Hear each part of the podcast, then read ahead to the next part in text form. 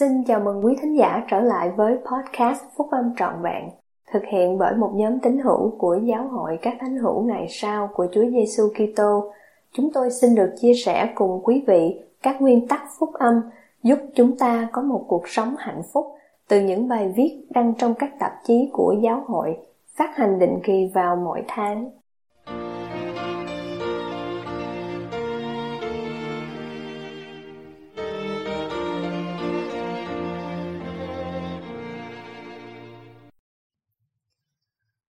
Bài nói chuyện Phép lạ của sự chuộc tội Bài của anh cả C. Scott Grove thuộc nhóm túc số thầy 70 trong phiên họp trưa Chủ nhật Đại hội Trung ương tháng 4 năm 2011 của Giáo hội các thánh hữu ngày sau của Chúa Giêsu Kitô.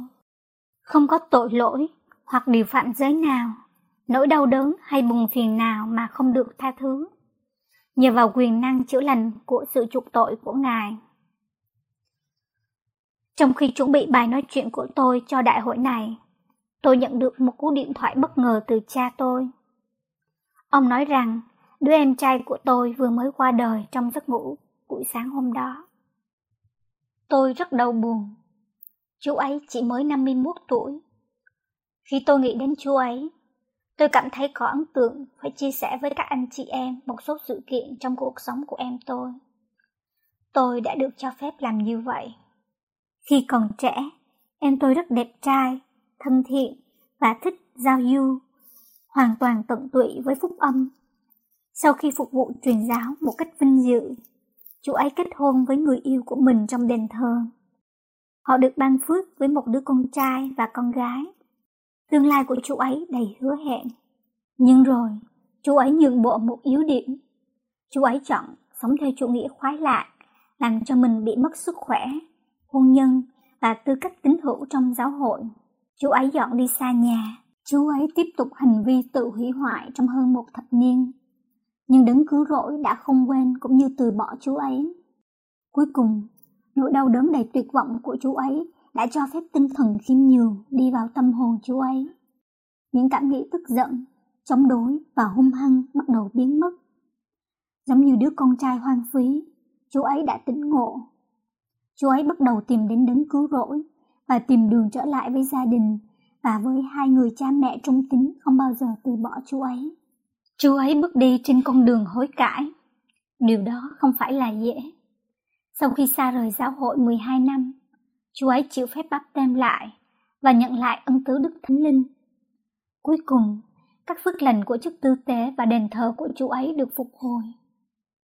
Chú ấy được ban phước để tìm ra một phụ nữ sẵn lòng bỏ qua những thử thách còn lại về sức khỏe vì lối sống trước đây của chú ấy. Và họ đã được làm lễ gắn bó trong đình thờ. Họ có với nhau hai đứa con. Chú ấy phục vụ trung tín trong giám trợ đoàn được vài năm. Em trai của tôi qua đời vào sáng thứ hai, ngày 7 tháng 3. Buổi tối thứ sáu trước đó, chú ấy và vợ đi đền thờ. Vào sáng chủ nhật, trước khi qua đời, Chú giảng dạy bài học của chức tư tế trong nhóm thầy tư tế thượng phẩm của mình. Chú ấy đi ngủ vào buổi tối hôm đó, không bao giờ thức dậy nữa trong cuộc sống này. Nhưng chú ấy sẽ sống lại trong lần phục sinh của những người công minh. Tôi biết ơn về phép lạ của sự chuộc tội trong cuộc sống của em trai tôi. Sự chuộc tội của đấng cứu rỗi dành sẵn cho mỗi người chúng ta luôn luôn. Chúng ta tiếp cận với sự chuộc tội qua việc hối cải khi chúng ta hối cải, Chúa cho phép chúng ta bỏ lại những lỗi lầm ở sau lưng mình. Này, kẻ nào biết hối cải những tội lỗi của mình, thì kẻ đó sẽ được tha thứ, và ta là Chúa, sẽ không còn nhớ tới những tội lỗi đó nữa. Qua cách thức này, các ngươi có thể biết được một người có hối cải tội lỗi của mình không? Này, kẻ đó sẽ thú tội và từ bỏ những tội lỗi đó. Mỗi chúng ta đều biết một người đã có những thử thách nghiêm trọng trong cuộc sống của họ. Một người nào đó đi lạc đường hoặc đang nghi ngờ. Người đó có thể là một người bạn hoặc người bà con, một người cha hay mẹ hoặc một đứa con, một người chồng hay người vợ. Người đó còn có thể là các anh chị em nữa. Tôi ngỏ lời cùng tất cả mọi người, ngay cả các anh chị em. Tôi nói về phép lạ của sự chuộc tội Đấng Messi đến cứu chuộc loài người khỏi sự sa ngã của Adam. Mọi điều trong phúc âm của Chúa Giêsu Kitô đều chỉ hướng về sự hy sinh chuộc tội của Đấng Messi, vị nam tử của Thượng Đế. Kế hoạch cứu rỗi không thể được xảy ra nếu không có sự chuộc tội. Vậy nên, chính Thượng Đế sẽ chuộc tội lỗi cho thế gian để mang lại kế hoạch thương xót và để thỏa mãn sự đòi hỏi của công lý. Ngõ hầu, Thượng Đế mới có thể là một Thượng Đế hoàn hảo, công bình và cũng là một Thượng Đế đầy lòng thương xót. Sự hy sinh chuộc tội phải được thực hiện bởi vị nam tử vô tội của Thượng Đế. Vì loài người xa ngã, không thể chuộc tội lỗi của mình được. Sự chuộc tội cần phải vô hạn và vĩnh cửu để áp dụng cho tất cả mọi người, đến suốt thời vĩnh cửu. Qua nỗi đau khổ và cái chết của Ngài, đấng cứu rỗi, cứu chuộc tất cả mọi người. Sự chuộc tội của Ngài bắt đầu trong vườn Gethsemane, tiếp tục trên cây thập tự và lên đến cực điểm với sự phục sinh. Phải, Ngài sẽ bị dẫn đi, bị đóng đinh trên thập tự giá và bị giết chết, xác thịt trở nên lệ thuộc sự chết và ý muốn của Đức Chúa Con lọt vào trong ý muốn của Đức Chúa Cha. Qua sự hy sinh chuộc tội của Ngài, Ngài đã dâng tâm hồn Ngài làm của lễ chuộc tội. Là con độc sinh của Thượng Đế, Ngài đã thừa hưởng quyền năng đối với cái chết thể xác. Điều đó cho phép Ngài hỗ trợ cuộc sống của Ngài. Khi Ngài chịu đựng, ngay cả hơn những gì loài người có thể chịu đựng được, trừ cái chết. Vì này, máu sẽ chảy ra từ mọi lỗ chân lông. Nỗi lo âu của Ngài về sự độc ác và những sự khảo ố của dân Ngài thật lớn lao thay. Không những Ngài trả giá cho tội lỗi của tất cả loài người, mà Ngài còn mang lấy những đau đớn và bệnh tật của dân Ngài. Và Ngài nhận lấy những yếu đuối của họ để cho lòng Ngài tràn đầy thử xương xót, để Ngài có thể theo thể cách xác thịt mà biết được cách giúp đỡ dân Ngài theo những sự yếu đuối của họ. Đấng cứu rỗi cảm thấy gánh nặng thống khổ của tất cả loài người, nỗi thống khổ về tội lỗi và nỗi buồn phiền.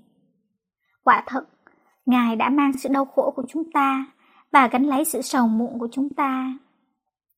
Qua sự chuộc tội của Ngài, Ngài không những chữa lành cho những người phạm giới, mà còn cho những người vô tội chịu đau khổ vì những điều phạm giới đó nữa. Khi người vô tội sử dụng đức tin nơi đấng cứu rỗi và nơi sự chuộc tội của Ngài và tha thứ cho người phạm giới, thì cả hai người đều cũng có thể được chữa lành.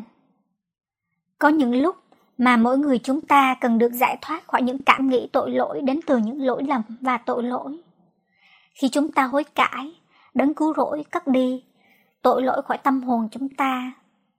Nhờ sự hy sinh chuộc tội của Ngài, nên tội lỗi của chúng ta được tha thứ. Ngoại trừ tội diệt vong, sự chuộc tội luôn luôn dành sẵn cho mọi người, dù là tội lỗi nặng hoặc nhỏ đến đâu, qua những điều kiện của sự hối cải.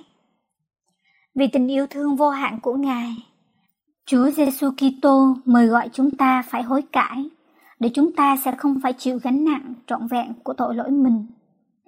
Hãy hối cải, bằng không thì nỗi đau khổ của ngươi sẽ lớn lao vô cùng. Lớn lao đến mức nào ngươi đâu biết được, cùng cực ra sao ngươi đâu biết được, phải gánh chịu khổ sở ra sao ngươi đâu biết được.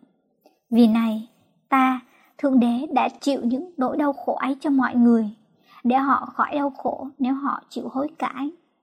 Nhưng nếu họ không chịu hối cải, thì họ sẽ phải đau khổ như ta đã chịu vậy.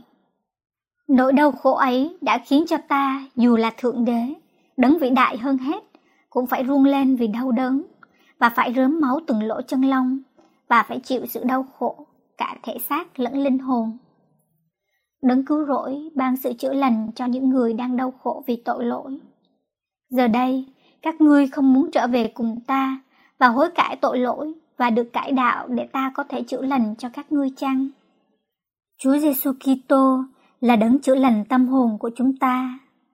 Ngoài tội diệt vong ra, không có tội lỗi hoặc điều phạm giới nào, nỗi đau đớn hay buồn phiền nào mà không được tha thứ, nhờ vào quyền năng chữa lành của sự chuộc tội của Ngài. Khi chúng ta phạm tội, Satan nói với chúng ta rằng chúng ta đã bị lạc mất rồi. Trái lại, đấng cứu chuộc ban sự cứu chuộc cho tất cả mọi người, cho cả các anh chị em và tôi nữa, dù chúng ta đã làm điều gì sai trái.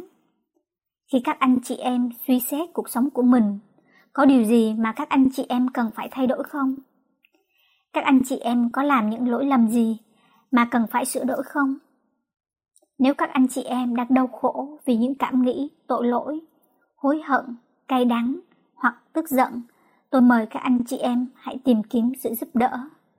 Hãy hối cải và từ bỏ tội lỗi của mình, rồi cầu xin Chúa trong lời cầu nguyện để được tha thứ. Hãy tìm kiếm sự tha thứ từ những người mà các anh chị em đã làm điều sai trái với họ. Hãy tha thứ cho những người đã làm điều sai trái với các anh chị em. Hãy tự tha thứ mình. Hãy đến nói chuyện với vị giám trợ nếu cần. Vị ấy là sứ giả đầy lòng thương xót của Chúa. Vị ấy sẽ giúp các anh chị em khi các anh chị em cố gắng để trở nên thanh sạch qua sự hối cải. Hãy đắm mình trong sự cầu nguyện và học hỏi thánh thư.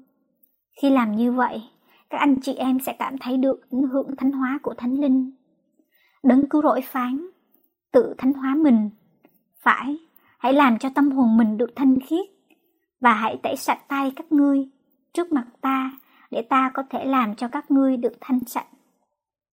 Khi chúng ta được làm cho thanh sạch nhờ vào quyền năng của sự chuộc tội của Ngài, đấng cứu rỗi trở thành đấng biện hộ cho chúng ta với Đức Chúa Cha và Ngài khẩn nài. Thưa cha, xin hãy nhìn những sự đau khổ và cái chết của người mà không hề phạm tội. Người mà cha rất hài lòng. Xin hãy nhìn máu con của cha đã đổ ra. Máu của người mà cha đã ban cho để cha có thể được vinh hiển. Vậy con xin cha, hãy tha cho những người anh em này của con, là những người tin vào danh con, để họ có thể đến cùng con và được cuộc sống vĩnh viễn. Mỗi người chúng ta đã được ban cho ân tứ về quyền tự quyết. Loài người được lựa chọn sự tự do và cuộc sống vĩnh cửu qua đấng trung gian vĩ đại của tất cả loài người. Hay là họ muốn lựa chọn cảnh tù đầy và sự chết dưới quyền hành của quỷ dữ.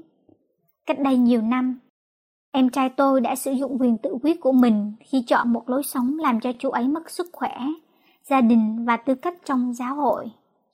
Nhiều năm về sau, chú ấy đã sử dụng quyền tự quyết đó khi chú ấy chọn hối cải, làm cho cuộc sống của mình phù hợp với những điều giảng dạy của đấng cứu rỗi và để thật sự được sinh lại qua quyền năng của sự chuộc tội. Tôi làm chứng về phép lạ của sự chuộc tội. Tôi đã thấy được quyền năng chữa lành của sự chuộc tội trong cuộc sống của em trai tôi và cảm nhận được quyền năng đó trong cuộc sống của tôi. Quyền năng chữa lành và cứu chuộc của sự chuộc tội dành sẵn cho mỗi người chúng ta luôn luôn. Tôi làm chứng rằng Chúa Giêsu Kitô đấng chữa lành tâm hồn chúng ta. Tôi cầu nguyện rằng mỗi người chúng ta sẽ chọn đáp ứng lời mời gọi của đấng cứu rỗi. Giờ đây, các ngươi không muốn trở về cùng ta và hối cải tội lỗi và được cải đạo để ta có thể chữa lành cho các ngươi chăng? Trong tôn danh của Chúa Giêsu Kitô. Amen.